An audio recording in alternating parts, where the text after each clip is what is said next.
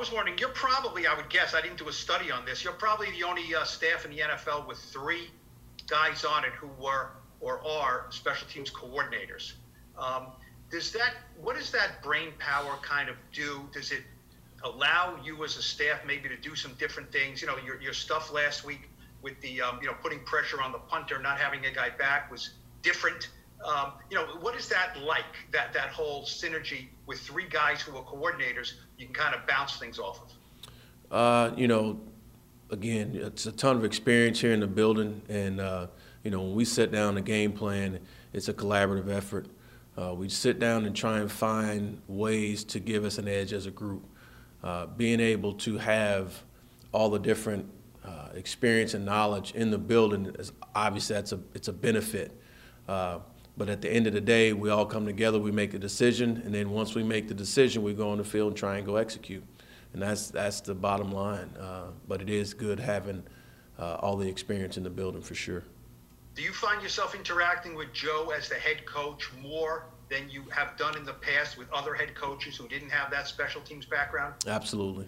It's definitely been a different experience for me as far as being a coordinator and then having a head coach who has been a coordinator before. You know, I've had that experience before, but Coach Vermeule, I was a young coach, and Coach Vermeule was obviously an older veteran coach at the time. So, but being able to talk to your head coach and he understands exactly what's going on and how to attack it, or what's the issue, what's the problem, or with the 46-man roster, and just all those different things that go into being a special teams coordinator, all the nuances of the job. It's excellent having him as a head coach. Thank you. Tom Rock. T-Mac, you guys claimed Dante Pettis yesterday. I know he's not going to be in the building for a while, but what did you see from him as a special teamer coming out of college?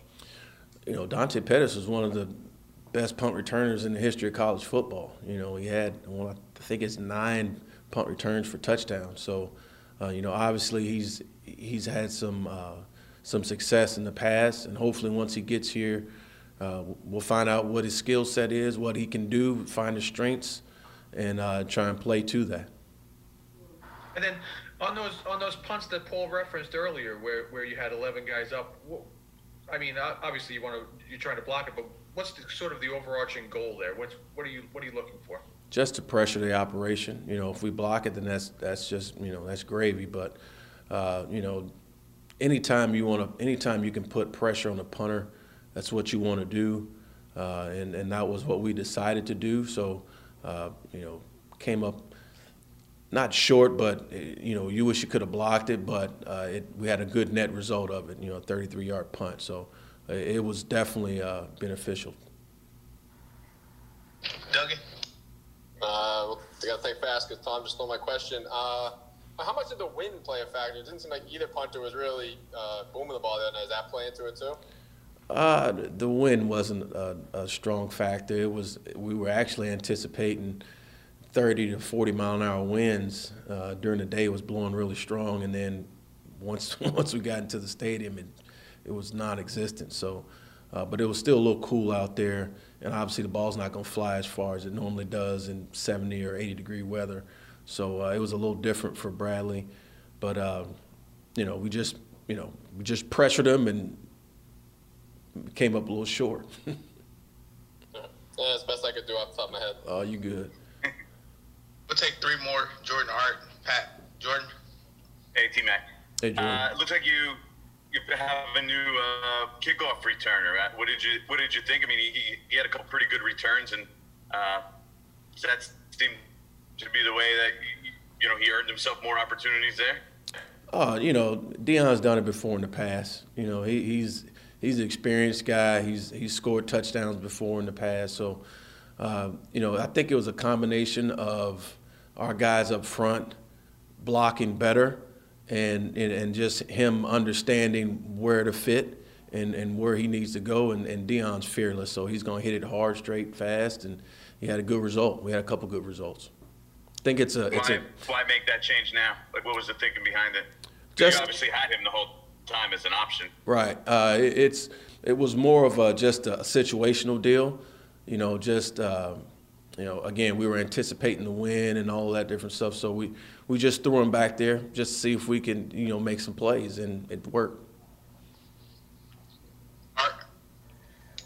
T-Mac, I know, you know, playing Washington for a second time in the last couple of weeks, offensively and defensively, we would think familiarity, both teams, you know, maybe you look to throw some wrinkles. From your perspective, can you guys do anything differently? Are there things that you may have noticed in the first game that you say, you know what, we think we can kind of attack them a little differently now? How does that work from your guys' perspective? Does that familiarity with the units help? Yeah, I mean, that's from week to week. You know, any time we play a divisional opponent, there's some familiarity. I know there's you know, the tightness of the time is, you know, a little different, but, you know, there's always a wrinkle here or a wrinkle there, something that you can do differently than what you did the last time. You know, the most important thing is just us. You know, it's not about them. It's more about us and what we do and how we do it. You know, and we talk to our players about that all the time, just the fundamentals and the techniques and the execution of the scheme. And that's our main priority. You know, obviously we're playing Washington, but we'll probably focus a little bit more on what we do and how we do it. Last one here, Pat Leonard. Thanks. Hey, T-Mac, not to belabor the punt block thing, but is that just as simple as maybe you see possible weaknesses you can exploit in that specific opponent, and so that's like an opponent-specific strategy? You know, when you look at the tape and you look at certain people across the league, again, this is a people league, so when you think you can take advantage of a situation or you think you can put pressure on a punter, or it might be situationally, conditions, it could be very windy. You know, is it a situation where he's going to have trouble handling the ball? Can the ball move? You know, so all those different things play into it. So it's not just you know, a certain guy, or it could be a plethora of things, you know, that go into just game planning. So when we go in, we take all of those things into consideration, and then, you know, once we come up with a plan, we just try and go execute. And a quick follow up, if you don't mind. Obviously, it was a good return by Deion, but if he kicked it outside, it looked like he might have been able to score. If you know, would you coach that point hard to a veteran the same way you would a kid? I don't have that ball in my hand, right? So I can play, you know, coach on Monday or Tuesday when we come in and watch the tape. But at that point in time, he has the ball in his hands, and we put him back there because we trust him. You know, so when you get the ball in your hand and you make an instinctual play, you know, obviously we can go back and rewind the tape and say, hey, look, you should have cut over here. And he knows the same thing. He said it to me when he came in on, you know, on Tuesday. So it's, you know, I never tell those guys, they know where the play is designed to go, but if they make an instinctual play, then that's on them.